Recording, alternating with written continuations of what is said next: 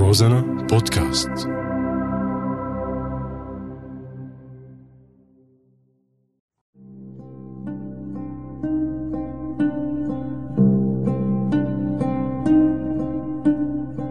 بعدك على بالي.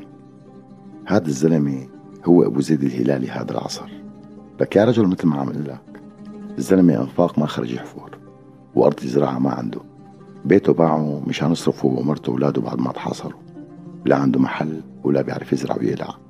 هو المعين الوحيد لعيلته ومع هيك إيده مبخوشة. يا لطيف شو مبخوشة إيده؟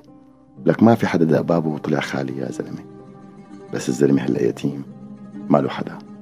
بعد ما مات أخوه ولاد أخوه بصاروخ فراغي اتفرطعت عيلته. يعني من الأخير ما عاد له عزوة. وما له سند. الزلمة ماشي من الحيط لحيط لا له بالشيحة ولا بالتشويحة. قالوا له اطلع مع الشباب وحمل هالبارودة وخذ لك قرشين. قام ما رضي مشان ما يزعل هدنك الشباب. اعتبروه خاين وعميل وجبان وخروق وصار على لسان الناس. ولسان الناس ما بيرحم مثله مثل الحرب. داقت الدنيا بعيونه. وصفن بولاده يلي عم يكبروا وعم تصغر عليهم الأواعي. صفن بمرته اللي كانت بنت عز ومدللة عند أهلها. كيف تعثرت معه وما تخليت عنه.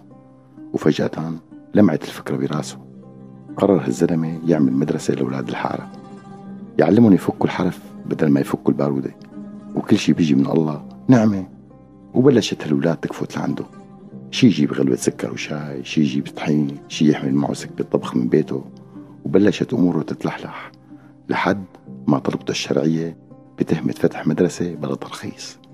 وعلى سين وجيم وجيم وسين فهموا إنه الزلمة حيادي قالوا له كيف حيادي والموت عم يجمعنا. قال لهم كمان الأمل عم يجمعنا.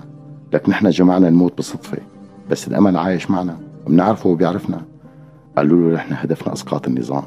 والأمل ما بكفي. السلاح هو الحل. قال لهم أنا بدي يسقط الحصار يسقط الجوع يسقط الجهل. وسلاحكم ما قصد شيء. كتبوه تعهد إنه ما يدرس حدا. وإنه يلاقي شي شغلة يشتغلها بدل هالعلاك المصدي وهو راجع على بيته الغصة دبت بقلبه. وسقط. لا من تمه ولا من كمه مات. مات الحكي. وبعدك على بالي.